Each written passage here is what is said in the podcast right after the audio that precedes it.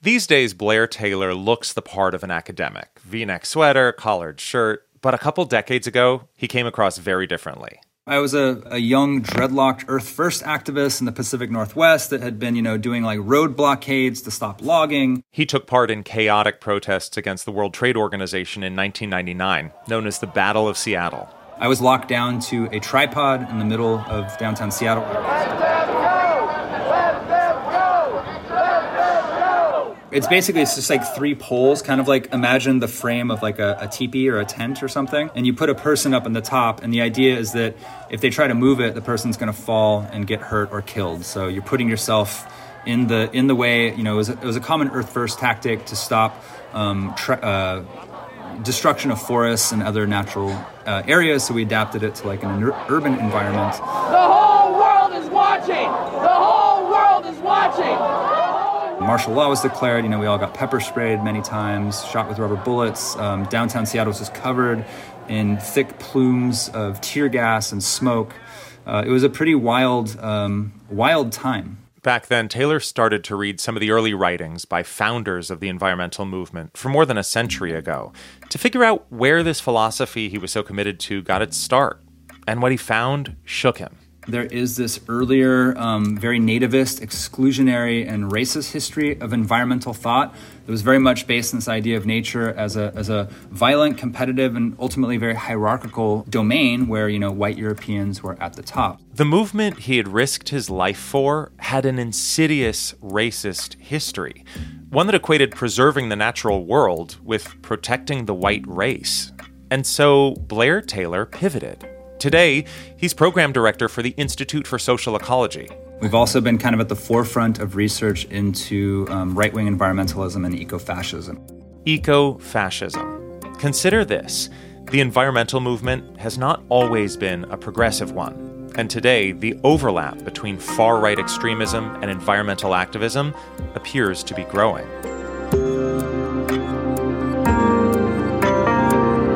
From NPR, I'm Ari Shapiro. It's Thursday, March 31st. Support for NPR and the following message come from the new Venture X card from Capital One. Earn 10x miles on hotels and rental cars and 5x miles on flights when you book through Capital One Travel. Capital One, what's in your wallet? Terms apply. See CapitalOne.com for details. Picture two circles. One is the modern environmental movement, and the other is the far right movement, including anti immigrant and white supremacist groups. In the Venn diagram with these two circles, how much do you think they overlap? Part of making America great again is making it green again. We know there's there's information out there that says that every time someone crosses the border, they're leaving between six and eight pounds of trash in the desert.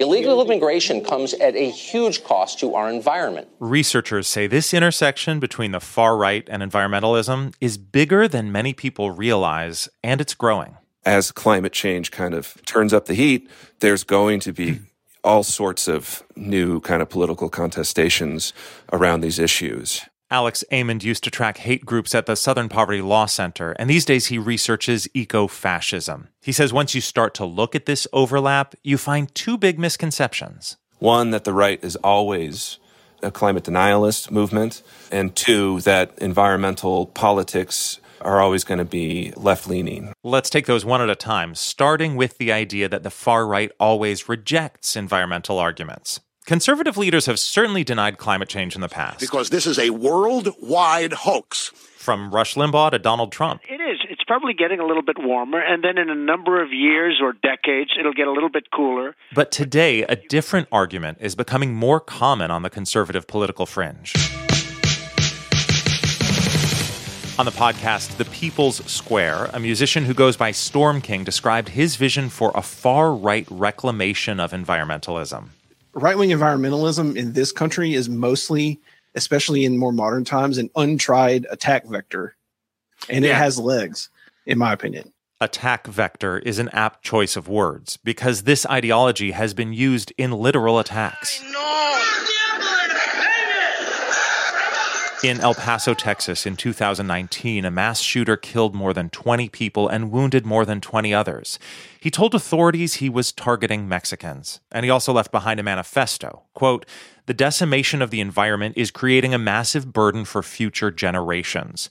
The shooter wrote, If we can get rid of enough people, then our way of life can be more sustainable. He titled that manifesto, An Inconvenient Truth, which was also the name of Al Gore's Oscar winning 2006 documentary about climate change.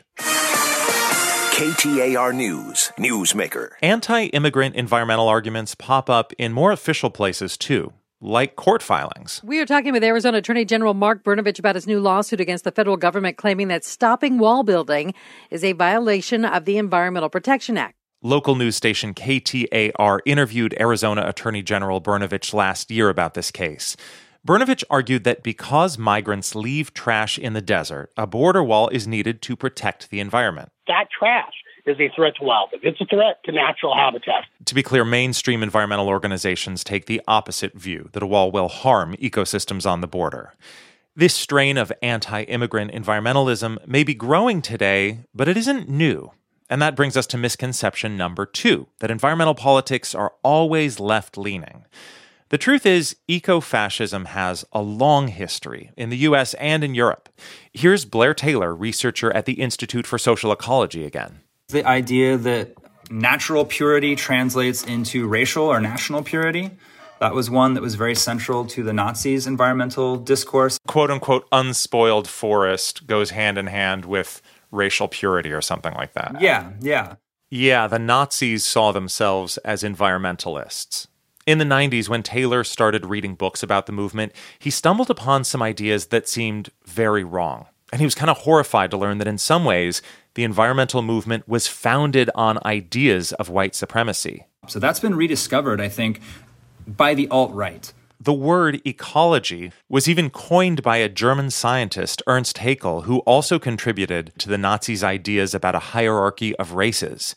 And this history applies to the United States too. I am the author of The Rise of the American Conservation Movement Power, Privilege, and Environmental Protection. That's Yale University professor Dorceta Taylor. Her research helped reveal this American environmental history that had not been widely known. We see a taking of Native American lands to turn into park spaces that are described as empty, untouched by human hands, pristine, to be protected.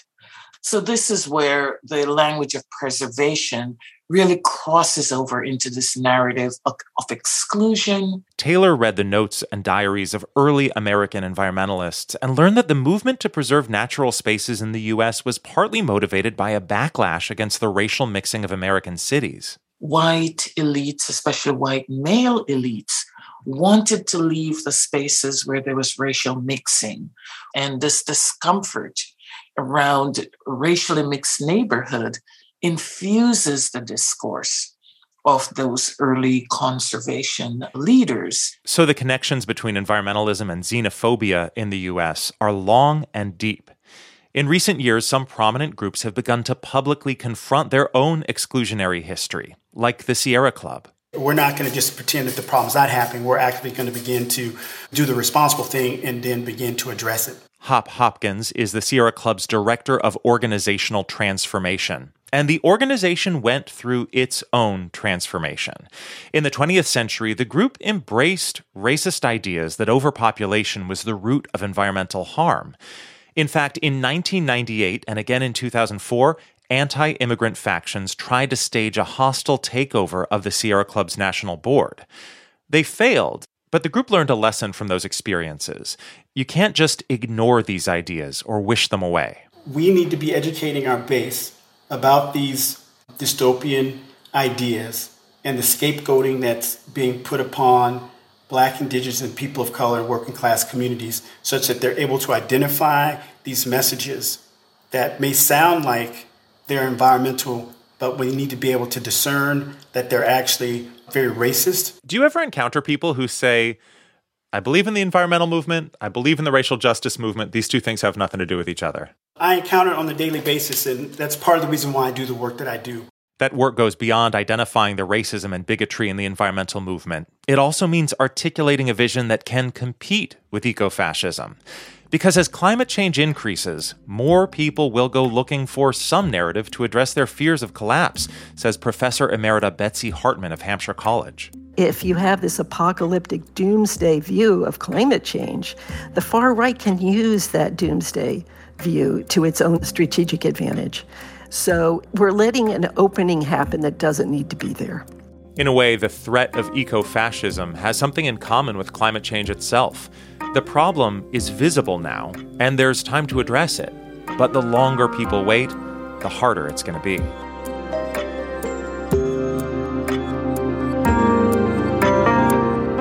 It's Consider This from NPR. I'm Ari Shapiro.